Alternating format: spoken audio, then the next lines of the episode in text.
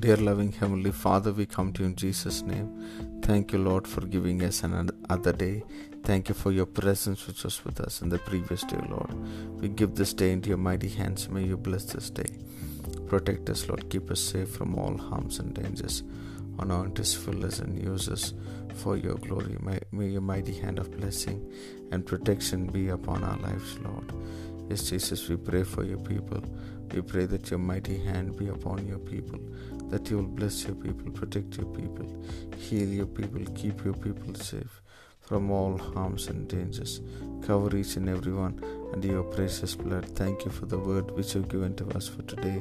Yes, Lord, for you did not give us a spirit of fear, Lord, to go into slavery, but you have given us a spirit, Lord which uh, enables us to call you Abba Father, and we are free from slavery, Lord.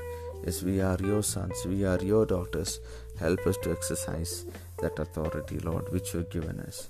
Thank you, Lord. May you work in and through our lives. May you be glorified in and through our lives. We thank you.